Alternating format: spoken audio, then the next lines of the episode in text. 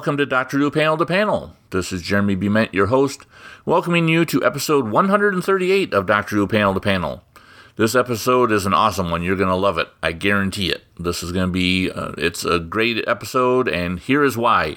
We have an extensive interview with friend of the show, friend of mine from years gone by, Gary Russell, former Doctor Who magazine editor, former comic writer, or current comic writer too, as a matter of fact, and uh, somebody who has done an awful lot of work on the Doctor Who animated episodes.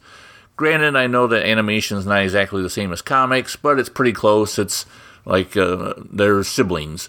So I wanted to uh, pick his brain about working on the Doctor Who animated stuff. I've been watching quite a few of them lately. I've really been enjoying them, and getting a chance to chat with Gary is always a great time. So we're going to chat with Gary. We'll check out some news, and that's going to make a really good episode because Gary and I chatted for over an hour. So I think you'll really enjoy it. I'm I'm hoping that you will. I'm guaranteeing that you'll enjoy his chat, and I hope you enjoy this episode. So, with all that out of the way, let's get into this episode. Um, I'm excited for you to hear the chat with Gary, but first, let's get a little bit of news out of the way. Doctor Who comic news for this episode of Panel to Panel, let's do like we always do and check out new releases. I will start out with saying that the latest Doctor Who magazine, issue number 575, came out over in the UK on the newsstands as well as digitally on Thursday, March 3rd. That was the brand new issue, which has a really good comic strip in it. It's the second part of the uh, comic, and make sure you check that out. Then I'm also going to throw in that uh, this coming Wednesday on March 9th, over here in the U.S., at least the comic book sh- uh, shops, there's going to start kind of getting caught up on Doctor Who magazine physical editions. Uh, issue number 571 is going to be uh, available at your local comic shop if they ordered it. And that is the issue that came out back in last November. So if you collect the physical Doctor Who magazines over here in the States and you uh, have been wondering where they're at, apparently they're going to start getting them out over here in the States again. Make sure you check out issue number 571. Uh, that's kind of it for the all the comics that are out on the horizon. We have uh, Empire of the Wolf just finished up last month from Titan, and we got the uh, special coming out in April from Dan Slott and company. So that's kind of it. But I do want to mention another Doctor Who comic news. Uh, talk a little bit about Cutaway Comics. This is the company that are putting out uh, comics that are based in Doctor Who uh, worlds or characters. And Cutaway Comics just got done with a Kickstarter, a very successful Kickstarter to uh, put out some more comic books. But what I want to mention is that if you haven't been backing their Kickstarters or if you want to check out what they have available for sale, make sure you go to their website, which is cutawaycomics.co.uk. They have physical copies of their comic books there. They also have a lot of uh, other interesting stuff that they produce in to tie into their comics that they're doing. Uh, one of the things that just came out recently is uh, an Omega CD, where Omega, if you've been reading the comic, you know that Omega is now Brian Blessed. He is playing the part of Omega. So you get a there's a CD with Brian Blessed doing a reading as Omega, which I think is going to be a hoot to listen to. Anyway, make sure you check out their website cutawaycomics.co.uk. They are running like a freight train nonstop. They have lots of new stuff coming out. Like I just said, they had a successful Kickstarter uh, that just finished. I believe they have another one not too far on the horizon. So make sure you check out Cutaway Comics. And I guess that's pretty much it for the news. Let's get into this wonderful interview with Gary Russell. I seem to remember you saying that you had pretty much done all the Doctor Who you thought you were going to be doing. Yeah, I well that's absolutely true. I, I sort of when I came back from Australia, really, I was quite determined not to do any more Doctor Who of any kind. And then uh-huh. I did a computer game and I said that was the last Doctor Who thing I was doing. And then they offered me the chance to do these animations, and I thought, well, that's a bit different. Um, and it's animation, and it's kind of what I know. Um, so I jumped at them, and that's kept me busy. Yeah, the last three years, really. Uh-huh. Um, well, more than three years. I mean, we started we started talking about these in 2017. Okay. And we started work in 2018. And we actually started animation in 2019. So it's been a long, long process. Mm-hmm. Yep, that's for sure. Actually, that's kind of what I wanted to talk to you about today. Was Yeah. kind of like your your work in animation. Uh, you, you and I have had plenty of conversations about comic books, and actually, I'm gonna get to that at the end. But I wanted to to talk to you kind of about how you got started in animation, and uh, was real time the the first animation that you did? Yeah, I guess it was. I mean, I don't really think of real time as animation. Um, I'm sure Lee Sullivan would beat me up for saying. um, it's that- it's limited it- animation it- still, but but it still well, kind of fits it's, that it's bill. what these days they'd call a motion comic. uh huh. Um, and you know, motion comics were all the, the rage for about thirty seconds once. Yeah. Um, Back back when Flash think- Player was popular. that's right. But I think real time was kind of a, an early because I mean it wasn't. I mean it wasn't made in Flash. Real time. Oh, was? Shada was. Oh, okay. Shada was done in Flash. Um, and certainly Shalka was made in Flash. Uh huh. Um, but I think real time was done. It was all done through Real Player, and I don't think it was Flash animation. I think it was just whatever the Real Players sort of. For I, I don't know. You'd have to ask James Goss that. Really, I can't Yeah. remember. But Uh-huh. yeah, that, uh, that I never think of that as being sort of the start of animation, really, for me. Because from my point of view, with real time, I didn't have anything to do with the animation other than A, suggesting Lee for the artist, and B, either coming up with the blue coat or being there when we made the decision to do the blue coat. I'm never quite sure whether it was my idea or Lee's idea. It was probably Lee's idea because it was a Okay. good one. Um, but beyond that, I had very little to do with the animation. I had saw all the illustrations and, and worked with Lee on doing the pretty pictures, but the putting together of it as an animation was done entirely by James um, and the people at BBCi, uh, which Okay. is the same with Shada, although I had even less to do with Shada because I wasn't involved in even the pretty pictures part of Shada. Yeah. Um, that, that I let everyone else deal with. I said no, thank you very much. Um, but yeah, real time was, I suppose, but real time was the first time I could see the potential for marrying up pretty pictures and, and audio. But then, of course, Okay. you know, years later they came along and they did Invasion. And to me, that's the start of it, really. That's when you sit down and go, oh, there's real potential. Doctor Who animation has real potential here Yeah. Um, because it, it does. I mean, it, it, it's a show in any form, whether you're doing old stuff like like the invasion or you're doing new stuff like Infinite Quest and, and Dreamland. Um, it's it's a show that says I work really well in animation. Mhm. Um, in much the same way as it does with audio, it's it's a marrying of my, my all my favourite things: it's animation and audio, and Doctor Who. You can't really get much better than that. Yeah, I, I totally agree with you. Pretty pictures, sound, Doctor Who. yes, they're like box. Go, oh, I'll do that, and I'll do that, and I'll do that. Oh, they come together and they make the word animation. Uh huh. So yeah, it's uh that I totally agree with you. That's one of the reasons why it, I think it works so well, and it it takes away that budget limitation, just like comic books do. Yeah, but like comic books, there is you know there is still a budget limitation. Um, it's just a different kind of budget limitation. Yeah. It's actually bear in mind animation is one of the most expensive ways of doing entertainment. Budget limitation actually has to be uppermost in your mind the whole time. Um, there's there's far more you can't do in animation than you can do in animation when you're restricted by a budget. Um, yeah, it's much harder to do animation on a low budget than it is to do almost anything else on a low budget. sure. And these Uh, Doctor Who animations are low budget.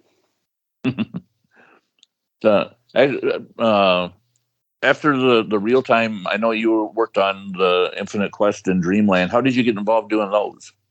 Um, well, I was in Cardiff at the time. I was already working up here uh, for Russell.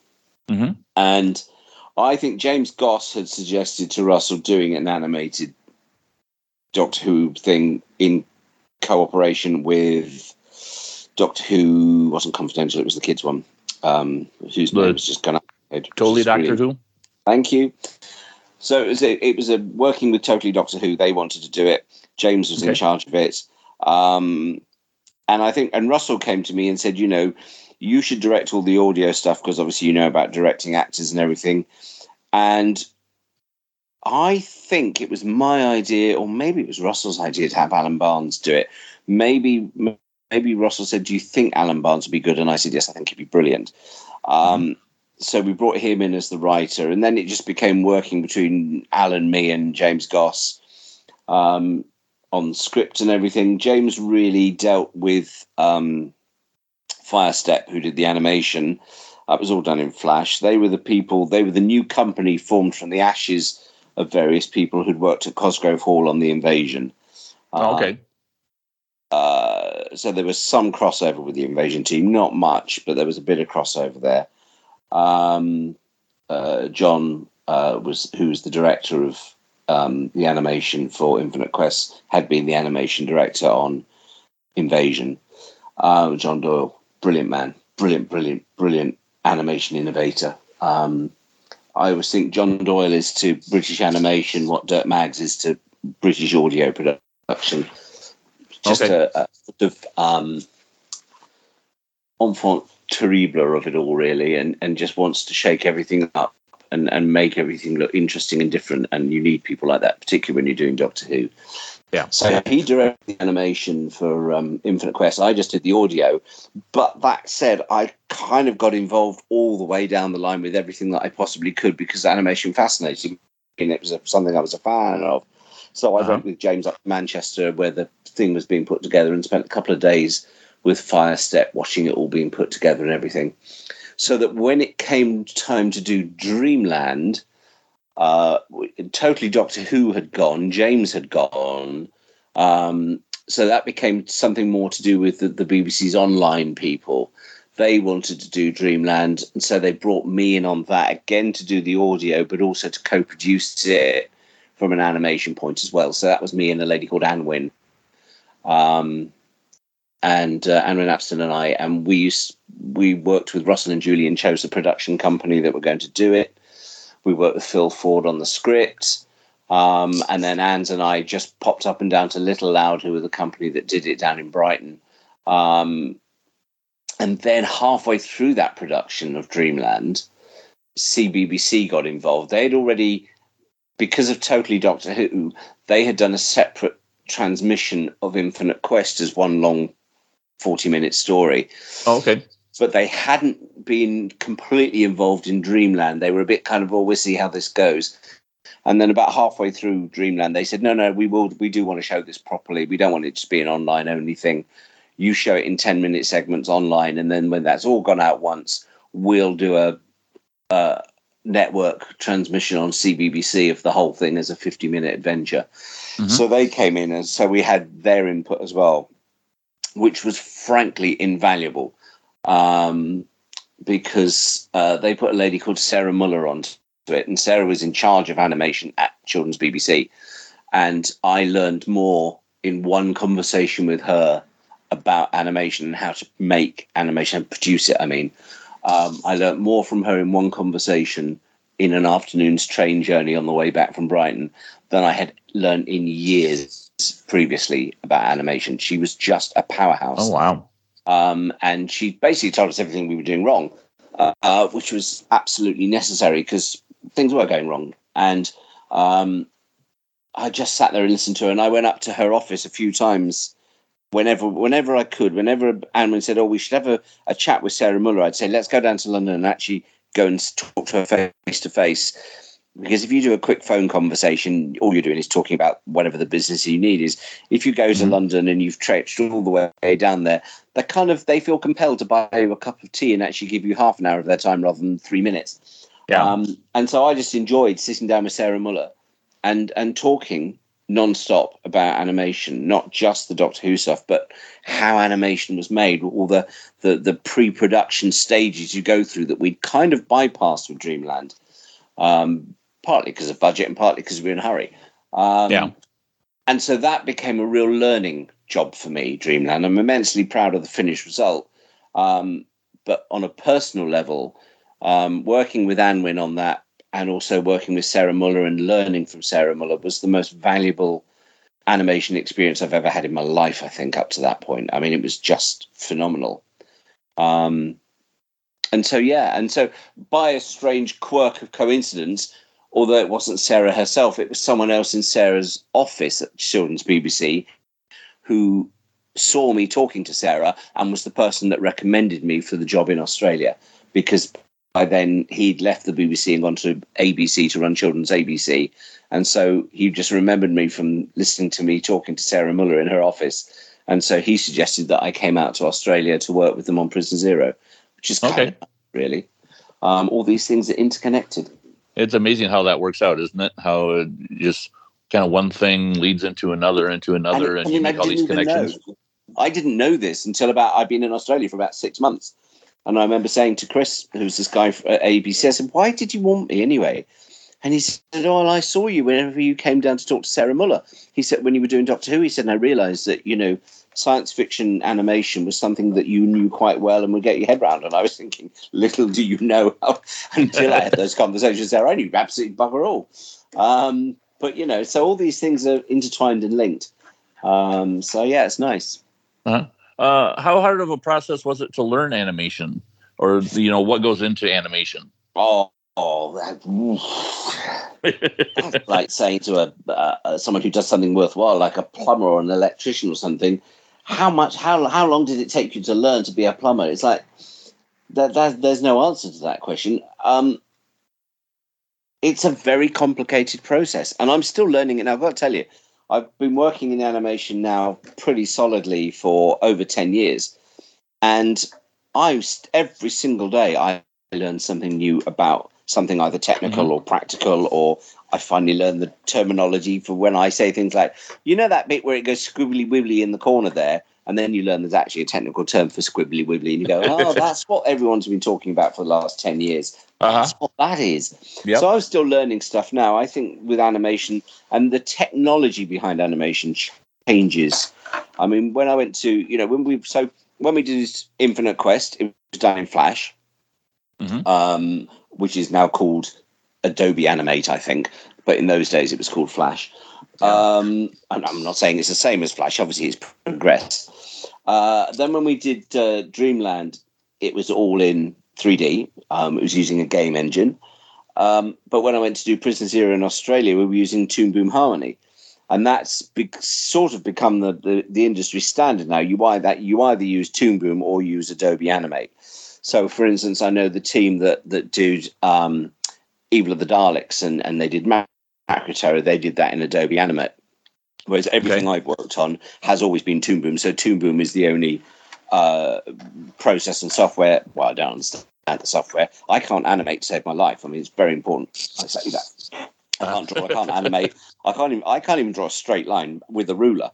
Um, so you know that that's why you have talented people around you, so that reflected glory, everyone goes, "Oh, Gary Russell's a genius. He knows what he's doing."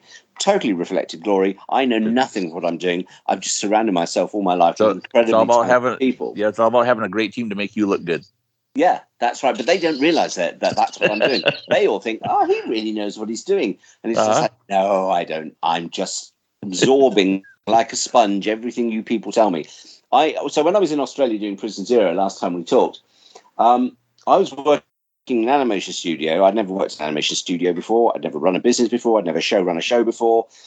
These were all new things to me. And I was at that point 50 something, 50, 51 something. Mm-hmm. Um, and everyone in my studio was between about 18 and 24 with about three or four exceptions and they knew animation backwards uh, and they were nearly all self-taught as well which was the astonishing thing wow. and so i was just like a sponge learning all this stuff from these people who were frankly young enough to be my kids um, and i was kind of i think the, the grumpy old man sat in the corner telling them what to do and they all sort of thought because I was a grumpy old man and British, I think they all thought he must be really smart and know what he's talking about. Mm-hmm. I think it took about six months before they went, "Oh, he doesn't know anything. He's really stupid and old and grumpy." um, uh, and I was just lucky that I had them around me to make a really damn good TV show for the ABC and Netflix. and um, I just learned so much from them. I would sit and listen to what they were talking about and try not to sort of peer over their shoulder in a kind of I don't understand a word of what that is. I'd peer over the shoulder and go, "That's very good. Yes, do that again." And they go, "Oh, it's like this." One when you go, "Oh, that's what that means." But they all thought I already knew all these technical terms they were coming up. It's brilliant. Uh-huh. So I learned a lot from that, and I learned a lot of what not to do from that, and I learned a great deal about what each individual stage of animation is and what different people's jobs are in animation, and how to do it. And therefore, when I came back to the UK, um, I didn't necessarily think I was immediately going to go carry on in animation. I say it took two years, really. Yeah. But when we came to do the Doctor Who stuff, it was really disappointing because having had this this rare opportunity in Australia to work in a studio environment with 50 animators and and you know background artists and and storyboard artists plus a production team suddenly didn't have any of that. We no longer had a studio. We no longer had that staff. Um, so we had to sit down and think well we're going to have to start from scratch again but there's no money in this you know the if you wanted to open a studio the entire budget for one episode of Fury from the Deep would have paid for one member of staff's salary. You know. Yeah. Yeah. Uh, so that that that went out the window. There was no thought of that. So there's me and a handful of people over in Australia still, the sort of last remnants of what had been Planet 55, but was now Big Finish Creative because we renamed the company. Okay. Um, and they were brilliant. They, you know, some really talented people out there. Um, and we found an animation studio who were very very well respected in India to actually do the, the, the main work of it all in Toon Boom. And then we had the post production house in Australia that had done Prisoner Zero. They they did Fury from the Deep. Um, so I had that sort of setup, but it was all satellite. You know, I had two separate offices I was dealing with in Sydney. Oh, one in Sydney and one up on the Central Coast, so they weren't sort of on each other's doorsteps greatly. Plus okay. The animation studio in India, plus my executive co-executive producer Mark was based originally in Palm Springs and then he moved to New York. So um, I had that time zone. So I had one time zone in Australia, one time zone in India, one time zone in, in initially Palm Springs and then New York. Mm-hmm. And then, of course, if ever I wanted to have any decision making done, I needed to talk to Jason Haigh-Ellery. God knows what country in the world he was going to be in. One place I could guarantee he was not going to be in was the UK. Uh-huh. Jason and I always have this running joke that in like 20 years, 25 years of working with each other, the only time we ever see each other is at overseas Doctor Who conventions. Yeah. We either used to meet up in Australia or we'd meet up in America. Very rarely did we ever see each other in, in the UK. Um, I mean, he lives in the same hometown as my mum, which is how I knew Jason in the first place. We never see each other. I, went to his wedding last year. And I thought, God, Jason, I said, this this is the first time I've actually seen you face to face in the UK properly. I think. Um, so you know, we that was it, it's a disparate team spread around, and my job, other than creatively to run the Doctor Who stuff, is also to sort of work with everybody. I mean, brilliantly, Mark in America is very placid and very calm and very organizational, far more than I am. Um, and and he's very good at sort of linking everyone together. And when I'm ready to scream and rant and rave and, and get on an aeroplane with an axe and, and, and murder lots of people in their sleep, Mark is the one that says, I really don't think you want to do that. I think instead, why don't we just ask for that little bit of animation to be tweaked or that little bit of post production, that, that little bit of editing? Just move it. He's brilliant like that. He's, he's, he's a great calming influence and very, very smart and he kind of runs as well the business side of it. Because you know as jason learned when we did Prisoner Zero the one thing that he made a mistake was putting me in charge of running one of his businesses. I am not a businessman. I'm not somebody you say here's the budget. Mm-hmm. that's got to last you three and a half years. Give me a budget. That'll last me about three and a half weeks. Uh, so, so very quickly when we started doing the Doctor Who's, it was yeah, we're not putting you in charge of money, Gary. And I said, thank God for that. And Mark can Mark can look after that and worry about cash flows and and and you know the milestones at which the BBC will give you a drawdown, and then you pass that drawdown on to the various other companies we're working. I don't have to worry about any of that. It's great. Mm-hmm. Um, I just have to worry about the creative. Um, and so that's what my job was to to creatively run these Doctor Who animations. Sure. Um, the the animation studio in Australia that became is it part of Big Finish or just a, kind of its own separate entity?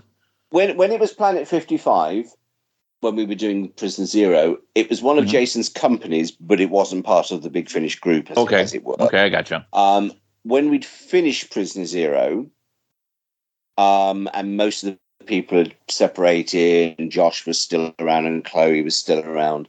Um, that's when we made a decision that it just made more sense going forward, just to give it a Big Finish name. So that's Yeah. when it, we changed the company name from Planet Fifty Five to Big Finish Creative. Okay. Um, I wanted to call it Big Finish Studios, but in between coming up with that idea and Jason agreeing it, he'd called another part of Big Finish Big Finish Studios who weren't a studio. And why don't it was a studio? Why don't let us be called studio? But then I came up with Big Finish Creative, and I thought, well, that sounds dynamic. Yeah. Um, and and again, you know, being BFC is different from being Big Finish Productions, so we're not mixed up with the audio crowd and Yep. all of Jason's 850,000 other Big Finishes. Um, so yeah, we became Big Finish Creative, I think, Sure. in 2017. I think. Okay, makes total sense. Then, then how did uh, Big Finish Creative get involved in doing the Doctor Who animated? So I'm sitting here exactly. I can tell you, I'm sitting exactly where I'm sat talking to you at the moment, and I received a text on my phone from Pete McTighe, um, Okay. who we probably know as the writer of Kerblam and things like that. Uh huh. And he Pete Pete had moved to Cardiff shortly after I got back, and had said to me, "I think you're moving to Cardiff." So we went house hunting together for him. So we, we we've been mates for a few years. Um, I, I got to know Pete really when he was doing Neighbours, um, and I was totally enthralled by the fact that I knew a person who was writing on Neighbours while I was in Australia. ah! Uh-huh. um, and he texted me and said, Russell Minton, who is in charge of the Blu-ray box sets, is currently sat in my living room, wants to talk to you. And I went, oh, that's nice. He said, that's a hint. Would you like to come round for a cup of tea now? Okay. Uh-huh. So I walked round to Pete's because he's like three minutes walk away from my front door, um, and met Russell for the first time. And Russell said, we're thinking of restarting the animations, and he knew I'd been involved in Moonbase, um, Okay. and he knew I'd been involved in Infinite Quest and, and, and Dreamland. And I said, look, I've got to tell you, I, you know, yes, I have my name as associate producer on the end of the Moonbase. The fact is, I arrived the month before they finished doing Moonbase, and all I had to do on Moonbase was say to a very exhausted, tired team at Planet 55 who'd been working on it for over a year, just these two episodes, and they were absolutely dog tired. I just came in and chivied them up and got it finished. I didn't actually do anything creative, particularly with Moonbase. I just think my, my sole contribution to the creativity of Moonbase was to say to them all, I wish those tubes and little balls on the Cybermen's arms and elbows were more uniform and they should feet all that. That's my sole contribution to the Moonbase, other than getting Uh-huh. it finished and actually making sure it got done and, and, and delivered.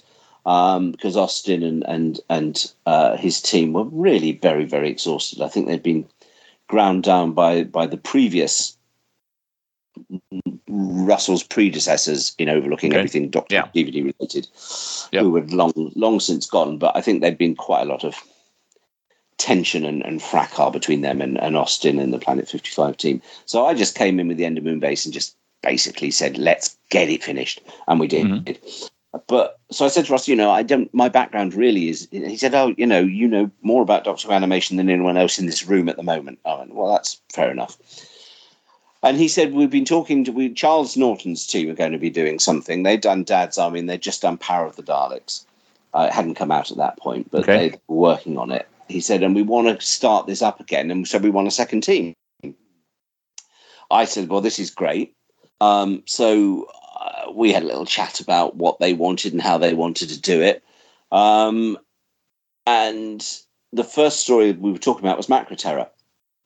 And I said, I'd love to do Macra Terror. That would be absolutely brilliant. So I came home and I phoned Jason and said, Hey, do you fancy doing more Doctor Who animations? Because obviously Jason had been involved with, with Moonbase Yeah. Planet 55. And he was like, No, I don't ever want to go through that again.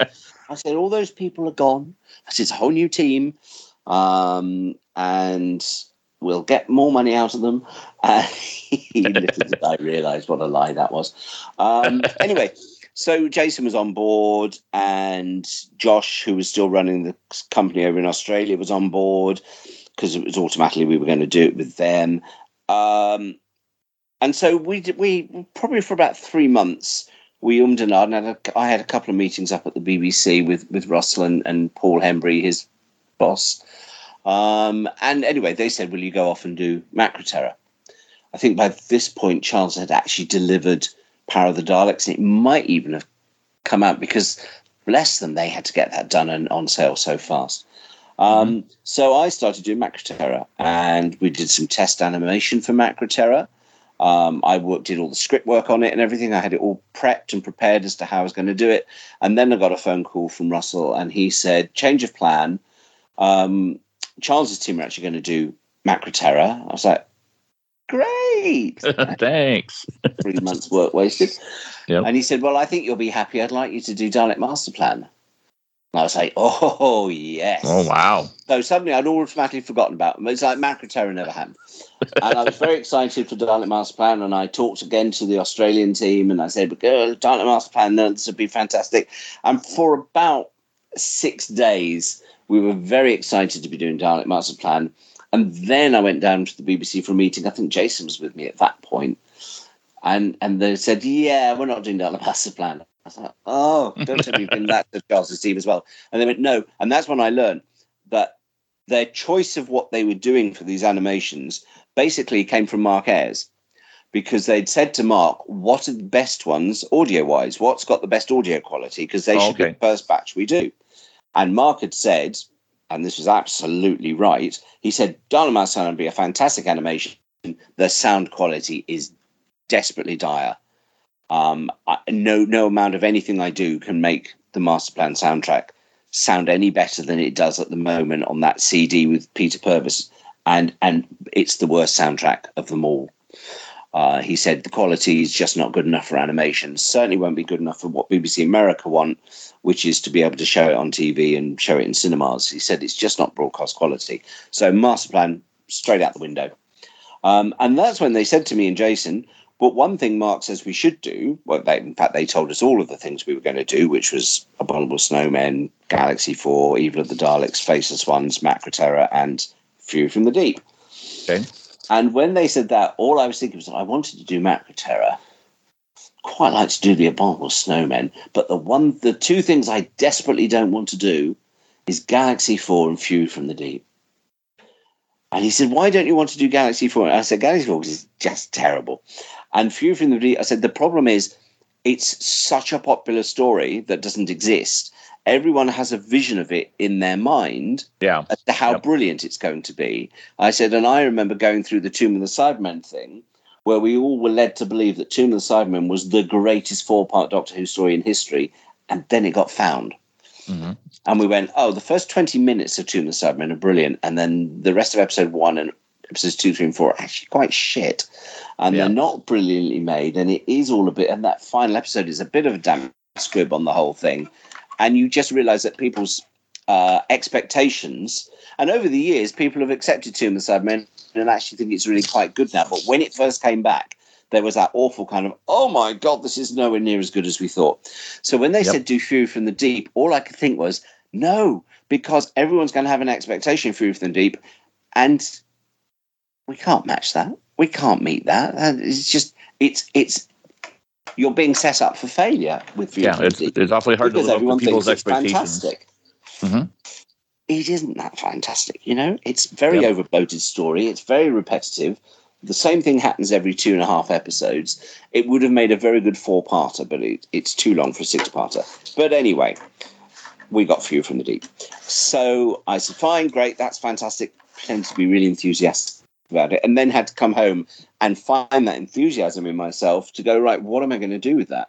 Well uh-huh. obviously it's going to be color because the decision had been made to do Macra Terror already in color whereas power of the daleks had only been in black and white. So it's going to be a color and black and white version. That really appealed to me. Um, and i just came home and got really fired up with enthusiasm for it watched the handful of clips that existed, read the script a few times, started making little notes, scribbling ideas to myself about how I'd make the set bigger, how I would do the, the first thing I came up with really, which actually wasn't me, it was a, my friend Giles, who was originally our concept designer um, at the very beginning, though he didn't actually work on the finished thing. But he, he, did a sketch of Robson being turned into the seaweed monster, and that was the pinnacle for me. I thought that now I'm fired up with enthusiasm because now I can see what I want to do with this. Uh-huh. I want to make it a British horror story. This, this needs to look like Quatermass, not Doctor Who. And so that's what I did with that, really. Um, and we were very lucky, and we did the whole thing in 16.9. We did the whole thing in colour we knew we were going to do a black and white version as well. And it wasn't until probably a third of the way into Furious the Team, I think I'd probably done episode one. And I was at a meeting at the BBC, and Anne Marie, who was doing Faceless Ones, Charles had done um, Macra handed Faceless Ones over to Anne Marie, and she kind of took over that that that company. And we were sat there in this room talking about it with a load of various people from different departments of the BBC. And someone said, not unfairly, are you doing this in 69 or 43? And Anne Marie and I both looked at each other and we went, we've done them in 16.9. Uh-huh. They went, oh, I think we should do them in 4.3 as well. And they looked at me and went, it doesn't matter for Fury from the Deep. There aren't any existing episodes for people to branch off into. They'll only watch the animation. But with yeah. Faceless Ones, you've got two episodes that exist. People might want to only watch the animated episodes and the ones in between. Uh-huh. And we made this decision that nevertheless we would always animate complete stories where there was more than 50% missing. So if you had a four parter with two episodes, you'd only animate the missing two episodes. But anything more than that, you'd animate the whole show. Those things. So okay. They were already animating the whole show, Fury, any uh, uh, Faceless Ones anyway. Um, yeah. we were actually watching episode one of Faceless Ones as we were talking about this. And so the decision was made that if there was an existing episode, then you would have to make a 4 3 version as well. And so your color would be 69, but your black and white would be 4 3. And I was lucky because we were, I was going, I can't redo Fury from the deep at this stage into a 4 3. We've made the whole thing completely widescreen. Uh-huh. And Anne Marie said she would go back and look at what they'd done with Faceless Ones and do a little bit of moving around, and she could make a 4 3. And that's where the thing of doing 4 3 for black and white and 16 of colour came from. Okay. Originally, everything was just going to be 16 9, whether it's black and white or colour. And I was lucky Fury from the Deep that we didn't have to do a 4 3 and and if one day I have at the back of my head, I wouldn't mind doing a four three version now of Fury from the Deep and seeing what I could do with it because I think it could possibly be better. There's something about the black and when you look at a Doctor Who animation in black and white, it works in 4-3 better than it color works in 69 and doesn't work in 4-3 but black and white works in 4-3 really well because it feels very 60s and very claustrophobic yeah, I, I totally agree with you. I think it, it gives me, it takes me back to that era. But it does mean from an animation point of view, so this didn't affect Fury, but affected Galaxy 4 and Web of Fear and Abominable Snowmen, is that you are suddenly working in a 16.9 environment, but you're try- focusing everything with four. You have four three bars on the screen, and yeah. you're making sure everything fits in there for the eventual four three version. And that does make it very difficult sometimes where people just have a hand gesture or something like that and it goes outside and you're sending notes to the animators in India going, no, you have to change that because his hand's gone outside the 4 3. And you're dealing with an animation studio in India where everyone, again, is probably between 18 and about 30 because, you know, the world is run yeah. by kids these days. yep. I call them kids because I'm an old, grumpy old man. Um, they've never heard of 4 3 they don't know what four three is. They don't even know what black and white is. They certainly don't know what four three is. Mm-hmm. Um, so to suddenly put that restriction on them is quite hard because you got you have to constantly say no. Think four three. Think four three. And then we don't know what four three means. um, the other thing you have, of course, with with people is that these people are used to doing things like Rick and Morty and and normal modern kids animation, really. Well, yeah. all kids animation, all animation really around the world these days, no one is doing realistic characters. Everything's slightly exaggerated. Mm-hmm. You're either doing really cartoon exaggerated or you're doing slightly. So even if you're doing a basic look at this is meant to be vaguely human, heads are usually too big for the bodies. Eyes are usually very big. There's a limited amount of expressions. They usually give people very long necks and very long arms. Yeah. So because that's more expressive in animation. That that's how animation storytelling works. You go in and say no. Everything's got to be properly human proportioned, with correct walking, correct scaling against backgrounds. Everyone, you've got to have a height chart, and everything's got to stick to it. All your backgrounds have got to make sense if someone walks slightly at an angle out of one shot, they've got to continue that angle in the next shot, even though the background's slightly different and that's been re-angled. All of these things are not things that modern animation studios are used to dealing with. Um, and so that's been a real eye opener for me. Is is just seeing and enjoying watching these young animators in India learn the processes from from thirty or forty years ago yeah. and, and grasping it with both hands and really enjoying having the challenge of doing something they have no training in whatsoever. Because um, most modern animation doesn't give a crap about continuity between shots. They don't really care if someone was looking three quarters off screen at the end of shot 32 and the start of shot 33, they're looking in profile. Mm-hmm. But for Doctor Who, you have to. You have to pretend it's live action, so you have to make everything match. That's that's quite a complicated structure, yeah. and that adds, as I've learned, that adds quite a few months to the schedule of something. that's totally um, understandable. You, you have to put the like uh, regular filming parameters onto animation. Yes, like and yet, working with with live action. Spoil the fact that this is animation and it is different from live action, and it is being made in 2022. So you've yeah. got this this sort of schizophrenic sort of. You've got one foot in 1967 and another foot in 2022 and you're trying to marry the two together and you've also got at the back of your head that you've got a very vocal fan base that who, whose first reaction because they're doctor who fans is to go i haven't seen it yet but it's shit um, and then when they've seen it i've seen it once it's still shit and then six months later go actually it's not that bad is it we yeah we, we now we've got used to our heads around it and you you prepare yourself for that and i've been in doctor who fan long enough that that water off a duck's back to me. But all yeah. my other teams, I was constantly having to say to them, don't read reviews. Don't go online. Don't go on Twitter and Facebook. Don't go and explore reviews of, of Fury from the Deep or Web of Fear or even Galaxy 4. I said, because they're we're fans and our mission in life is to destroy everything rather than praise it because yeah. it's easier to be negative than positive. I said if you take anything on board from what they say, you'll never want to work again. Um, I said, what you do is you wait six or eight months and then you go and see it. I said, what, what you really want to do is not watch any reviews of Fury, but wait until Eve the Daleks comes out and then see the reviews of Fury. I said, because by that time, enough time has passed and something else shiny has come along for everyone to get cross about. And, and you know, that's, that's how fandom works whether it's yep. Doctor Who, Star Trek, Star Wars, or I don't know, ABBA fandom. you know, it, it, something that's new is going to be hated until the next thing comes along, so that everyone can vent about that, and then with the passage of time, you become classic, vintage, and bearable with. Um, so, trying to teach everyone that it doesn't matter what people say. The only people that count are the BBC is quite hard in an industry like all television where they're used to looking at reviews of things and being told how brilliant they are, uh-huh. and then they meet Doctor Who fans who go, "Oh crap!"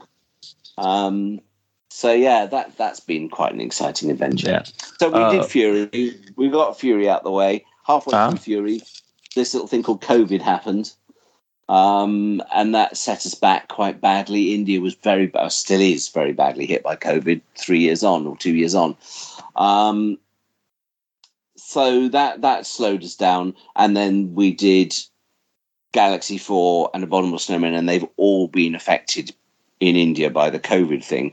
Whereas yeah. Web of Fear we didn't do through India. Web of Fear was done solely by our post production team.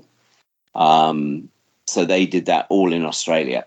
Okay. Uh, so they were affected obviously by COVID as well, but nowhere near as badly. Yeah. Uh, when when you were working on Fury from the Deep, uh, as production went along and you started seeing bits and pieces of animation come through, how did that help uh, increase your enthusiasm for look what we can do, look Oh, God, what yeah. the, the possibilities are down the road? episode every time a shot came in, I'd be going, "Oh, that's how we can do that. Oh, we could do something else with that, then, couldn't we? Oh, we can add some effects to that. Oh, that's going to be really good." The drawback to the way animation works, particularly two D frame by frame, is you're not seeing anything in sequence. Yeah. because you know they have an animation team there of about I think it's about twenty, uh, or maybe twenty five people working on it, and they go, this group of people have only been in the industry for a year, so you'll do what they call the easy shots. You've been in the industry for two years, you could have the medium shots. You've been in the industry for five years, you can have all the really hard shots to do. So when it's coming through to myself and Chloe to, to look at and approve and sign off on, we're seeing one shot that lasts five seconds and another shot that lasts 13 seconds and another shot that lasts four and a half seconds.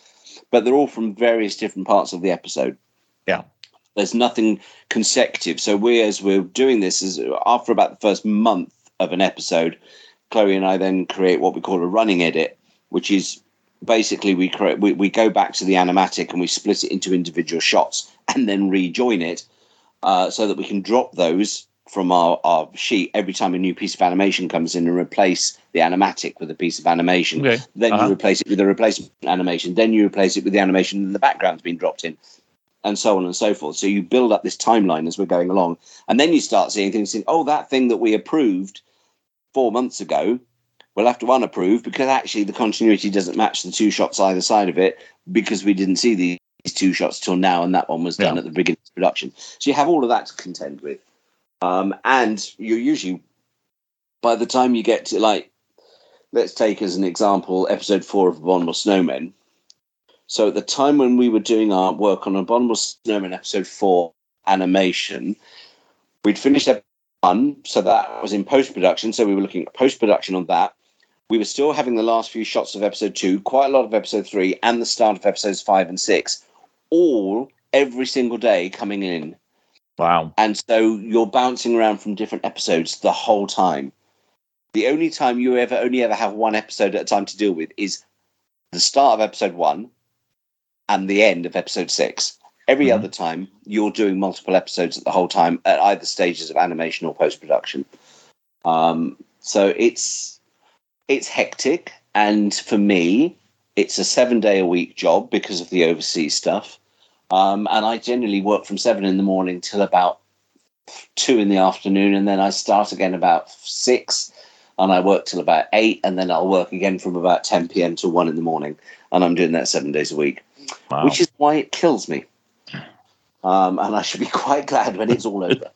um, but it's it's an exciting process to watch these things come together and to see everybody's contribution because it isn't just the animation, which is brilliant, but that's only the start of it because then it goes to post production. So they do the they do the edit, then they do the grading, then they add any special effects in, then they do the whole mastering of everything and adding in the title and opening and closing credits. And then when we've signed off on the color 16.9, we start again and we go back and we do the 4-3 black and white version. Um, and so, you know, that's just this constant evolving thing. So, yes, the animation is fantastic and important and beautiful, but that's still only half the job. Then, all the things that can be added in post production, you know, the tiny little lighting effects, tiny little shadows or grades and things like that, just to make the whole thing come to life, is phenomenal and makes a huge difference. Um, you know, and the team in India, when they see a finished episode, look at it and go, we don't recognize that because we saw it on flat color the whole time. And Yeah. now you're seeing it with, you know, stick a bit of parallax or something into the middle of it, and it just lifts the whole thing beautifully. Um, that's a beautiful, lovely, lovely moment of, of beautiful parallax in, in the last episode of Galaxy 4, where um, uh, Jeff Garvey's lying on the ground on, on um, whatever that, on Kembel, Mhm. and the camera pushes towards him, and the leaves and everything go back behind the camera. Um, which, of course, this is 2D animation or 3D animation. That's parallel. That's the beauty of camera, and that's all done in post production. Then the camera goes up and looks into the sky, and the leaves come down off the trees and come towards the camera.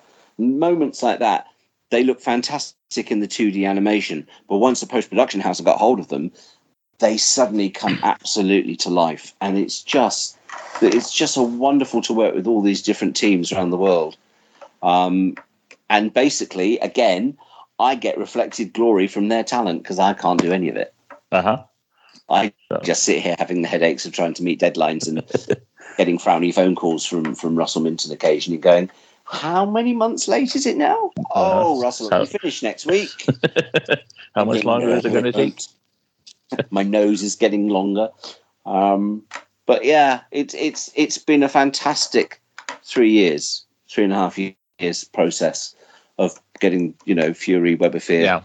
Galaxy Four, and now Abominable Snowmen together.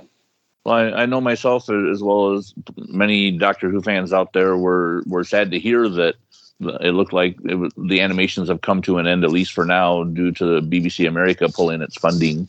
Um, how, I don't think. How, I, I, think people people seem to have decided that it's BBC America's fault.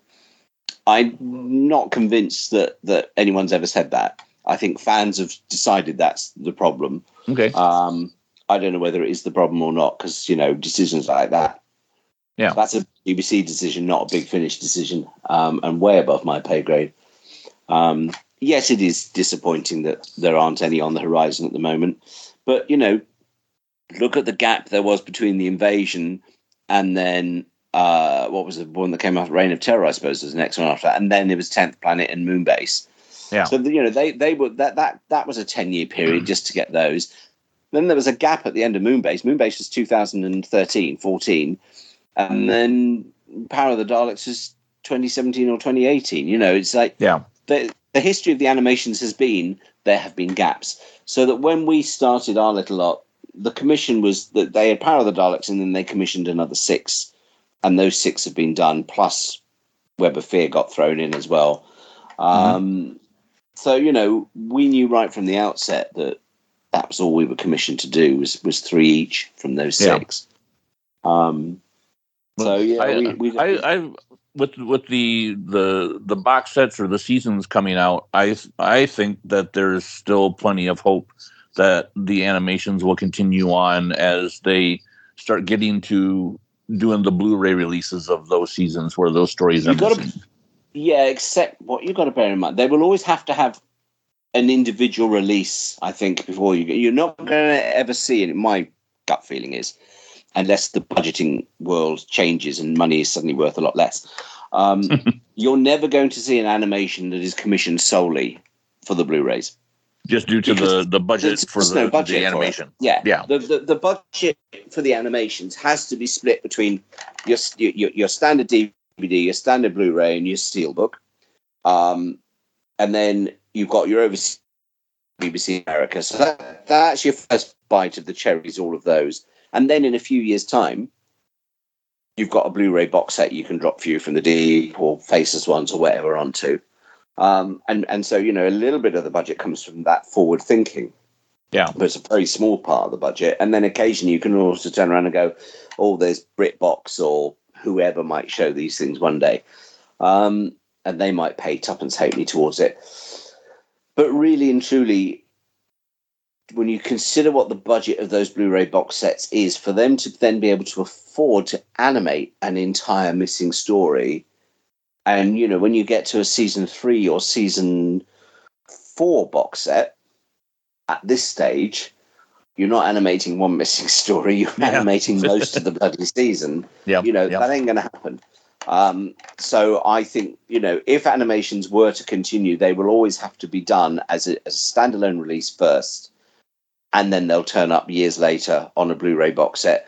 And I would suspect, if I'm honest, thinking about the way the world works, the chances of getting everything animated before Blu ray box sets come out, I think is quite unlikely. So I yeah. think that if there was an ideal world and the animations were to continue, I would imagine there'd be some stories that don't get animated until after the box sets come out anyway. And then they'll okay. get pressed on lovely little shiny discs that replicate the Blu rays so that you can literally take them out of your Blu-ray packet and slot it into the Blu-ray box set, throw away the original. Um, kind of, kind of like the uh, the the James Bond 50th anniversary yes. uh, Blu-ray set that came out. Leave the spot yeah, for the next movie that's coming out. Yeah.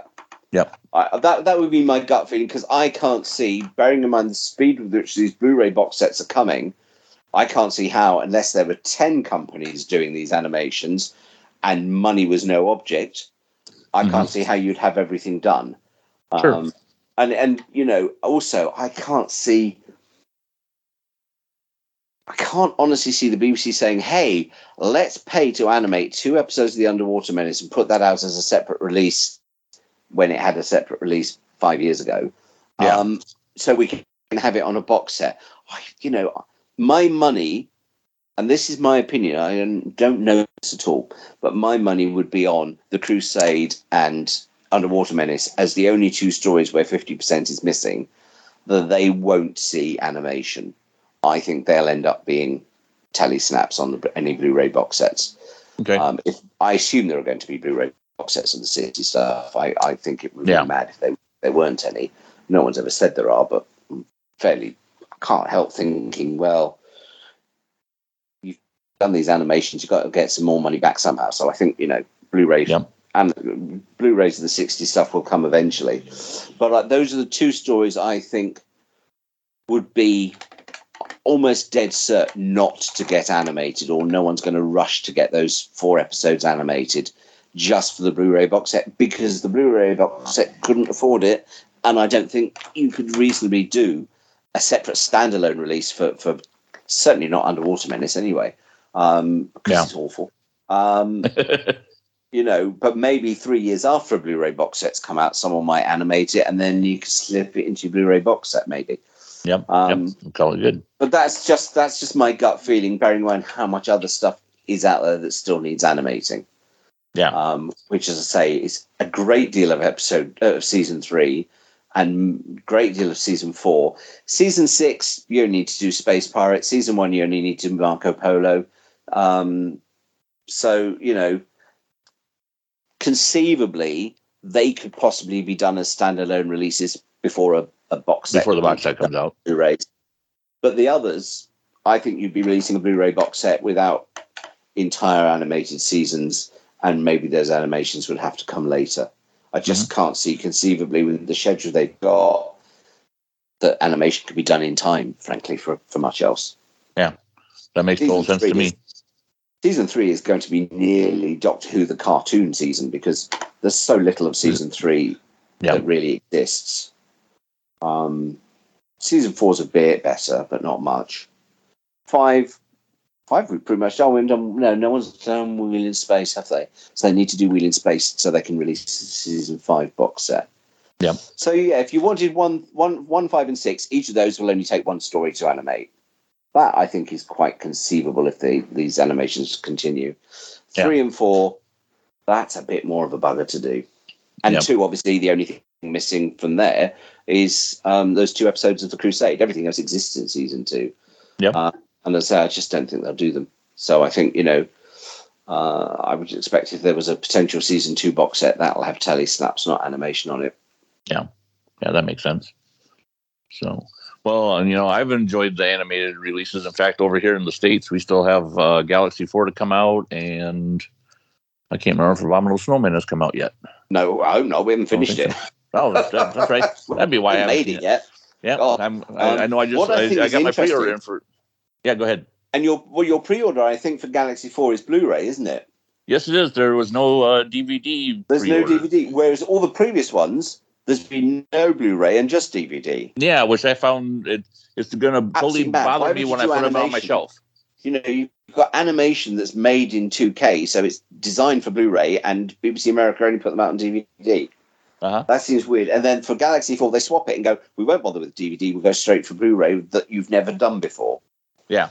Um, you know, and all the fa- Doctor Who fans like me who are completists going, ah, they won't match on my shelves. Uh huh. I am Um, exactly that way. I, it's, it's bugging me even without looking at my shelf. I know, I it's going to bother Why- me when Why that shows don't they up. think of these things? Or at least put them in DVD-sized boxes, you know? Yeah, exactly. So it'll, it'll all match so, up. so all our OCD doesn't go, ah. Yeah, that's carried on to my daughter. She's going to look at that. And she's she doesn't watch Doctor Who, but it's going to bother her if the cases don't match. Yeah, I, it bothers me. I, every time I look at my Doctor Who sets, I'm going. All you had to do was put bloody Blu-rays in a in a DVD sized box. It could be blue, but it Yep. needed to be that size so that when you've got them side on and you're looking at the spines, you don't go DVD, DVD, Blu-ray, DVD, DVD, Blu-ray, Blu-ray. DVD. ah! Yep. So, well, uh, you know, I've I've totally enjoyed the animated uh, stories, and I bought them as they all come out, and I enjoy watching them. But and Thank uh, uh, We enjoy making I- them. oh, I'm I'm I'm bet I'm sure, especially for someone like you that I you know you've seen a lot of the original stories. Yeah, I'm that old. Yeah. I wasn't trying to say that. No, no, no. But- no you, oh, you so were. You I, so were. I'm I'm 51. I'm old enough as it is. So, but Fury from the Deep, I, I got quite clear memories of as a kid.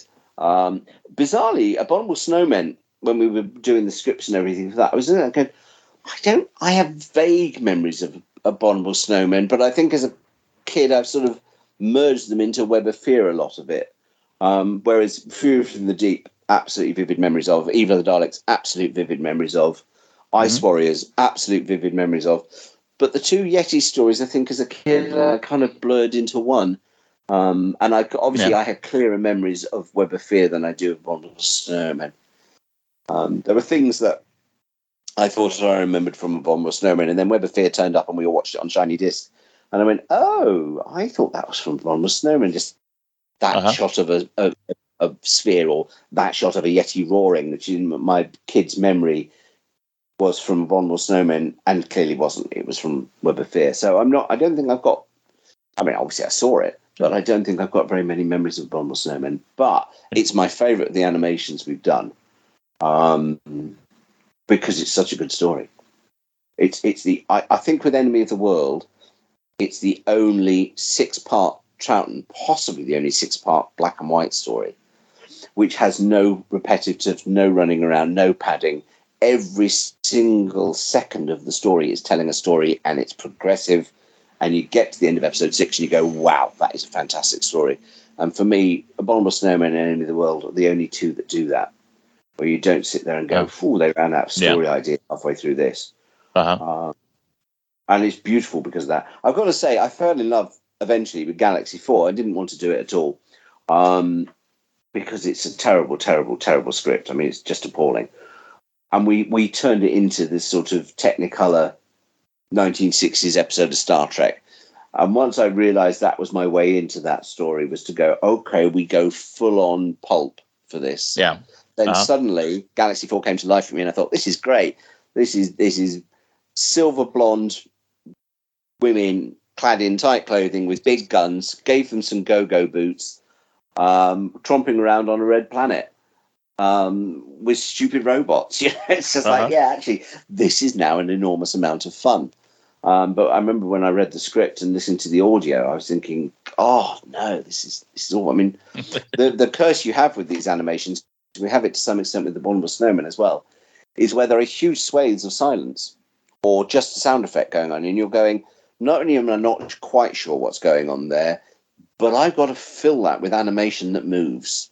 Yeah. And, you know, that's tricky. Abominable Snowman's very hard for that because it's a quite slow, ponderous story in a lot of places, particularly all the stuff inside Padmasambhava's sanctum, where everyone is just walking from one side of the room to the other with their head bowed in silence. Mm-hmm. And you go, that works on television in 1967 when the pace moved at that. But you try animating that and making that look good, and it doesn't. It looks icky because what you want to do is go, oh, come on, go faster. It's animation. More more action. Human body, live action has has you know body language and people give looks and there's lighting you can do and all the and animation doesn't have that, and therefore Thonmi walking from the altar to the door in episode two of Bomble Snowmen is is you know the longest piece of television in the universe for me. It's an awfully long Um, one. it's like it's probably only 23 seconds. It feels like 23 minutes. And you just go, why couldn't something interesting have happened? And we had the same thing in uh, Galaxy 4, where the start of episode 4, the soundtrack is just a Chumbly making beepy noises. Uh-huh. And we knew that what happens is there's a Drahvin slowly following it around and then eventually beats it on the head with a stick. And so we had to create that entire sequence and make it mysterious and everything, which you know in Lime Grove in 1965 probably looked pretty shit. And my main philosophy is you're not trying to make animation. We know it looks shit in 1965, so your animation has to make it not look shit because Yeah. you don't want to repeat something and just go, oh, we're just drawing this so it looks as crap as it did back then. You're kind of trying to do what you think they would have wanted to do if they had that budget. Yeah. Um, if they had that freedom, that ability to be in a studio bigger than Lime Grove. So that's my philosophy behind the whole thing is is going, what would they have wanted to do in 1965? I'm not trying to pretend we made it in they made it in 2022. But if they just didn't have those restrictions in 1965, their sets would have been bigger, their mo- moments would have been bigger, their their colors would have been brighter. So that's been my philosophy with the animations all the way down the line. Is you're just trying to extrapolate what they would have liked to have done in in the 1960s that they couldn't. I'm Sure. not trying to make this uh, an episode of Animaniacs, you know, or I'm not trying to Yeah. make this an episode of Star Trek Prodigy where you can do anything. God, I think Prodigy is the best thing in the history of the world at the moment, and I'm so jealous. You know, what well, the, the first the first thirty seconds of an episode of Prodigy is the entire budget for six episodes of Fury from the Deep. Yeah. Um, I'm so jealous of them for that. but you know, I'm not trying to match that. I'm not trying to pretend that that's what we're doing with it. I'm just trying to extrapolate what they would have done in the 1960s if they could have made it, and they could have made it brighter and more colorful. And that's all we do with the animations, really. Sure. Yeah, that makes makes total sense. Um, but yeah, I've enjoyed the animations. Um, I, I can't let you or let a conversation with you end without talking comics. Fine Um, by me. uh, Cutaway Comics. Um, Yes. I see that you possibly, I'm putting that in air quotes, uh, will no, be no, it's been doing. announced. It's been announced. It, it, well, it's part of the of the uh, the funding for this the current campaign. So supposedly, if they don't get that Yeah, much money, the it's not going to come out. Issue but- zero is part of that, but then there'll be a separate okay. Project Inferno. So- Yeah, Inferno. So, so how did you get involved with Cutaway? I'm, I'm guessing that you've known I- Gareth for a while. I've known Gareth for far more years than, than I care to remember because we we probably first met up when he was starting up Fort Thorpe, if indeed we actually possibly met before he started up Fort Thorpe. Okay. Um, and so we've been friends ever since. And I was very keen on his Cutaway Comics idea when he, he we talked about it once. He said he was setting this thing up, and I was very excited. Uh-huh. Um, and as it grew and grew and grew, I can't. He came to me. I didn't go to him. I didn't say I'd really love to do something. He came to me one day and said, "Would you like to do something with us?" And it was around that time that I was going. I don't want to do anything more to do Doctor Who. Okay. Um, and I think initially I went, uh, and then I thought, well, do you know what? It's not Doctor Who. I mean, it is, It but is- it's got that exciting challenge of being everything other than there's no Doctor, there's no TARDIS. The, the, you, you're finding an interesting story to tell without being able to rely on the get out clauses of the Doctor and the TARDIS. And suddenly that seemed very interesting. So we batted a few ideas around over the last couple of years. Um, and it was him. I mean, he knew I loved Inferno. He, it's my all-time favorite Doctor Who story. And he said, "Look, I'm going to go and talk to Don Houghton's people, um, and see if we can get Inferno and Mind of Evil." And I immediately said, "Well, you just don't do it separately. That that's a combination. That's a post-Inferno combination, sitting there yelling at you." Yeah. Um, and I said, and I vaguely know Sarah, Don and Pik-Sen's daughter, um, because she was in an episode of Sarah Jane Adventures, and we talked about her dad at the time because I met and interviewed Don many, many, many hundreds of years ago. Okay. Um, so Gareth went in and said, you know, that it was going to be me doing this, and and and they've been so brilliant and so welcoming and so absolutely positive towards this project. Um, so yeah, so I've been working on this now for I think probably six to eight, about six months now. It's been, I mean, unfortunately, Drahvins and Yeti have completely got in the way of doing this at a, at a sensible timescale, but that's worked out quite well for Gareth because actually, once we worked out when this lot, the animation was going to start winding down, he could say, right, well, I'll do this in 2023, so we need to back it up a bit. So we need to announce it in 2022. We need to, and I said, I, the, doing the issue zero was my idea, and he said we'll use that as a Kickstarter. Yeah. Uh, and I went, yeah, that's great. We'll do that. So it's it, there's the issue zero, which is totally exclusive to the Kickstarter, um, and then there'll be four four part mini series over the next couple of years. Oh wow. Um, it's a big project. He's he's given me really treating me like a god at the moment, which is both flattering and slightly terrifying. Um, but yeah, he's given me permission to to have this big sort of expanded universe, as it were, um, set in on on a planet that is utterly and utterly fucked. Um, and that really appeals to me. I, I I'm not a big fan of dystopian uh, fiction, and I'm not a huge Uh-huh. fan of post nuclear sort of things either. But it's Inferno, and because it's a parallel universe, you don't have to play. You know, most things you go right. Everything up to the point where the devastating thing happened is our world. Well, actually, this isn't. This is a world that we know from one line in Inferno had changed at least by 1943, because that's when the Defense of the Republic Act came in, according to the brigade leader.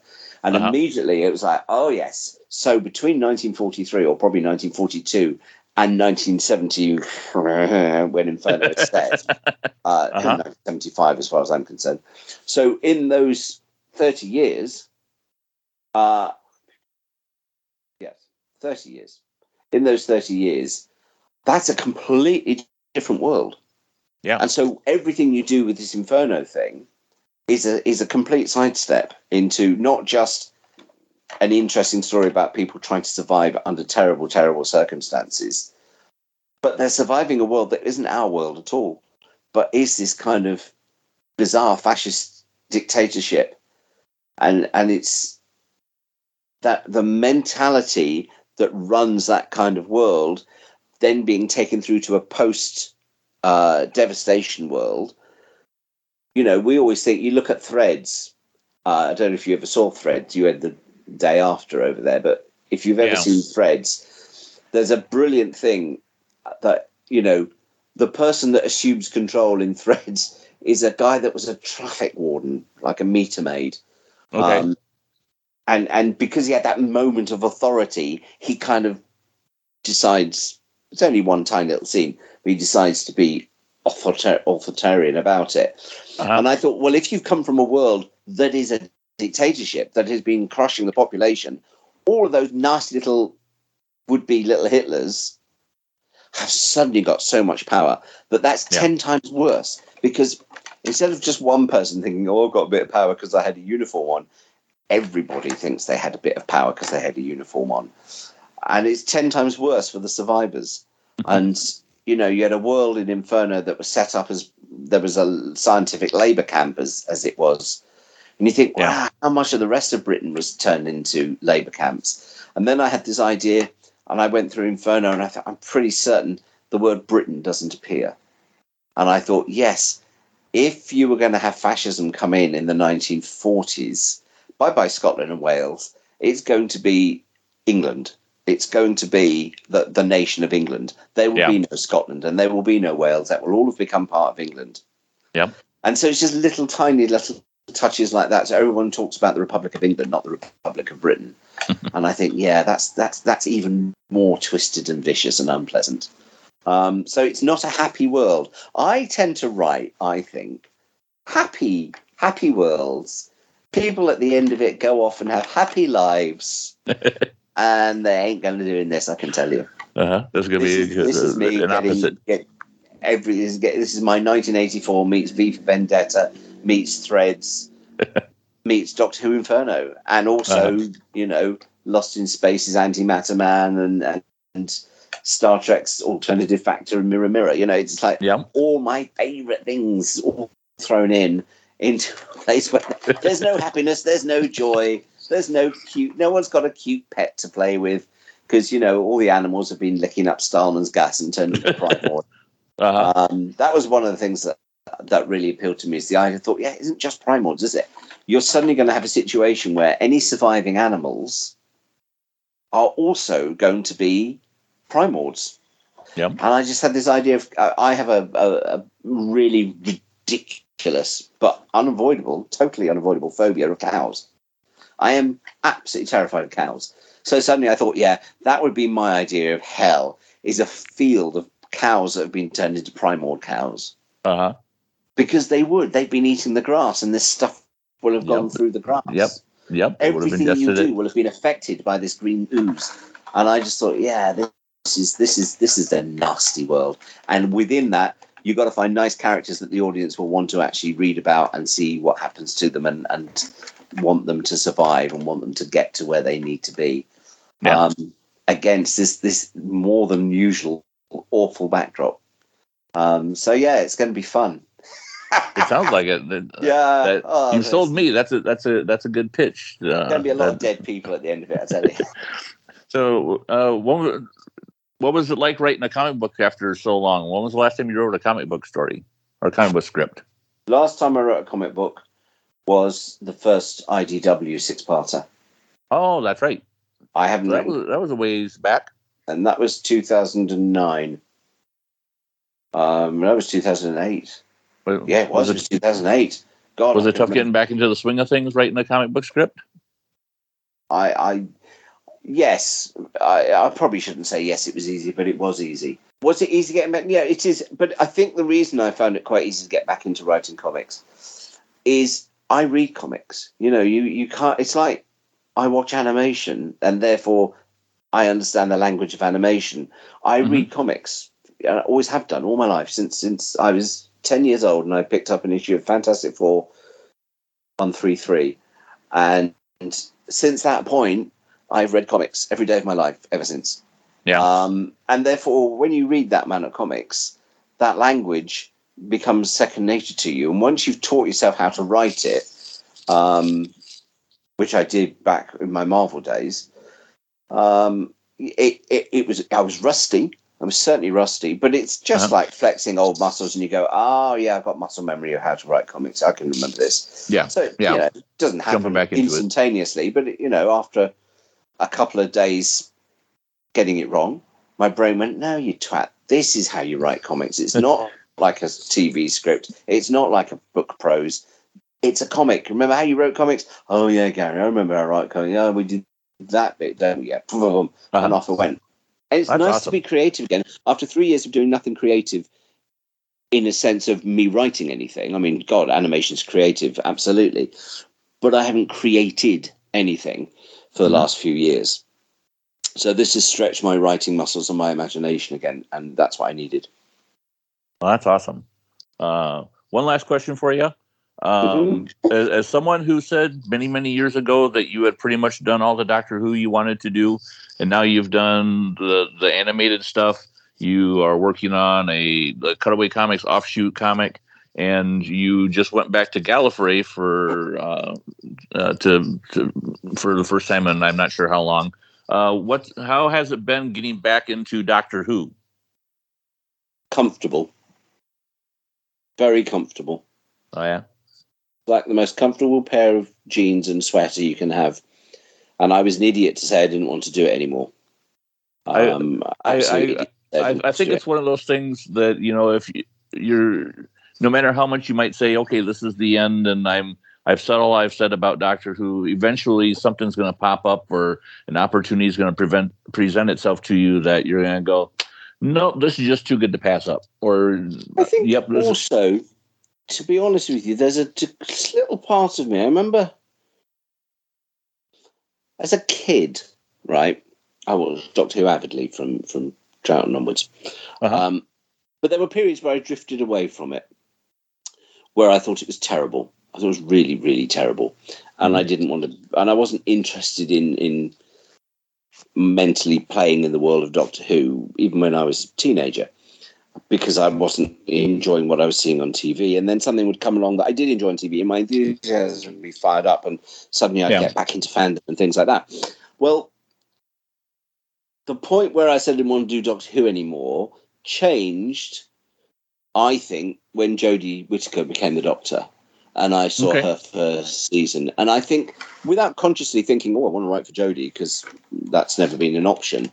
Um, but I think I enjoyed Doctor Who again for the first time in a very long time uh, with that first season of Jodie stuff, and I think that sparked up my enthusiasm, both with the animation and and you know with wanting to write stuff again in Doctor Who and get involved in fandom again in Doctor Who.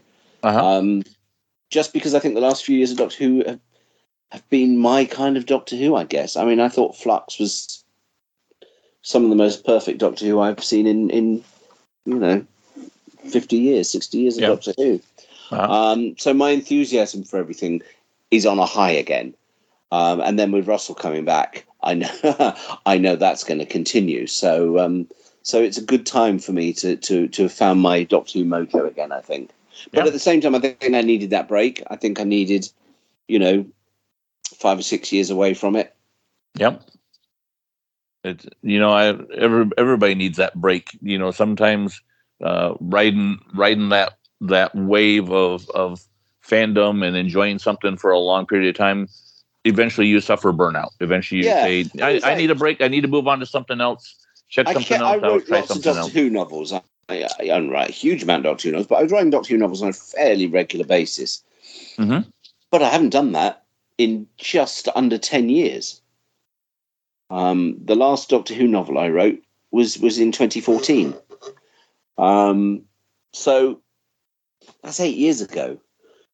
That's a, that's a long period of time for me not to write anything creatively. Yeah. Um, and I think yes, and I did this brilliant. Uh, uh, not brilliant for me, but but brilliant to be involved in a computer game about the Minotaur um, back in 2017, and that didn't last for very long, but I really enjoyed that.